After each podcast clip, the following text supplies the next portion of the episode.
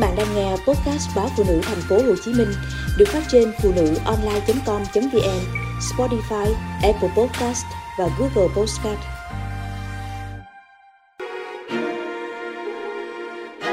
Hết nắng lại mưa, trẻ mắc hen suyễn tăng nhanh. Chỉ trong 2 tuần, trẻ mắc các bệnh đường hô hấp, đặc biệt là hen suyễn, có dấu hiệu tăng nhanh tại thành phố Hồ Chí Minh và các tỉnh phía Nam.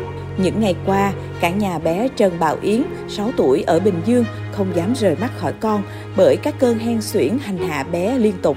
Để dự phòng, ngoài một bình xịt định liều đặt ở vị trí dễ thấy nhất, các thành viên trong gia đình cũng bỏ túi các chai khác dự phòng phát hiện sẽ cắt cơn hen kịp thời cho bé.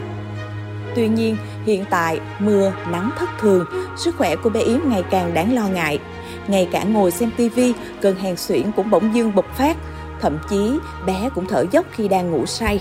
Đợt này bé nặng quá, ở tỉnh phải chuyển bé đến bệnh viện Nhi đồng 2 thành phố Hồ Chí Minh.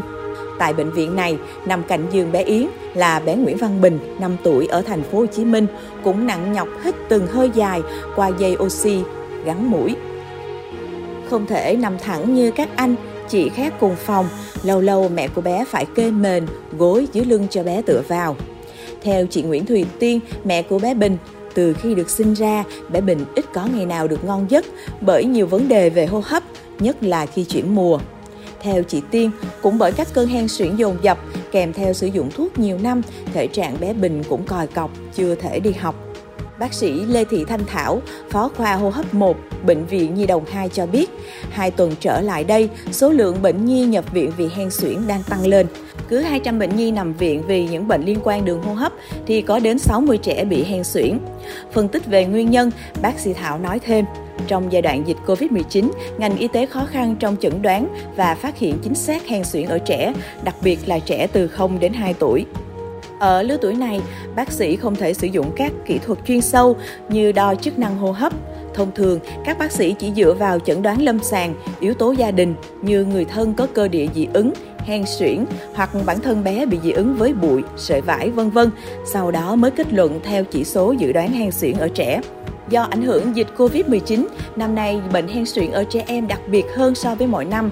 Trẻ ở nhà khá lâu nên không tiếp xúc với các mầm bệnh, kháng thể giảm. Khi đến trường, cơ thể của trẻ dù có tạo miễn dịch mới nhưng cũng dễ bị nhiễm siêu vi hô hấp, virus cúm, virus hợp bào vân vân. Từ đây các cơn hen suyễn có thể kích hoạt trở lại. Đặc thù của hen suyễn là phải có yếu tố khởi phát cơn hen. Khi trẻ ở nhà quá lâu, trẻ được người lớn giúp cắt cơn chủ động, hạn chế các tác nhân nên ít bộc phát. Đến khi trẻ bị nhiễm siêu vi hô hấp kèm theo chuyển mùa, các cơn hen bắt đầu xuất hiện và tần suất dồn dập hơn. Các bác sĩ cảnh báo khi bệnh nhi mắc hen suyễn, nếu không được quản lý tốt, cơ chế bệnh có thể gây ra viêm hô hấp mạng tính, co thắt đường thở, ở mỗi bình xịt định liều, các nhà sản xuất cũng cân nhắc về định lượng corticoid. Vì vậy, cha mẹ nên can thiệp ngay từ đầu sẽ giúp trẻ giảm tắc nghẽn đường thở, giảm đàm nhớt và tình trạng viêm. Ngược lại, cha mẹ cũng không nên quá nôn nóng mà cho trẻ sử dụng corticoid dạng uống hay tăng liều dùng để điều trị cho con mà hãy nhờ bác sĩ tư vấn theo dõi kỹ. Không chỉ ở trẻ em mà cả người lớn nếu tự ý sử dụng những chế phẩm chứa thành phần corticoid trong thời gian dài, liều cao thì nguy cơ đối mặt với những tác dụng phụ của thuốc rất lớn. Hậu quả là trẻ sẽ chậm phát triển chiều cao, loãng xương, tăng nội tiết tố trong cơ thể, vàng da, tích nước rất nguy hiểm. Bác sĩ Lê Thị Thanh Thảo khẳng định.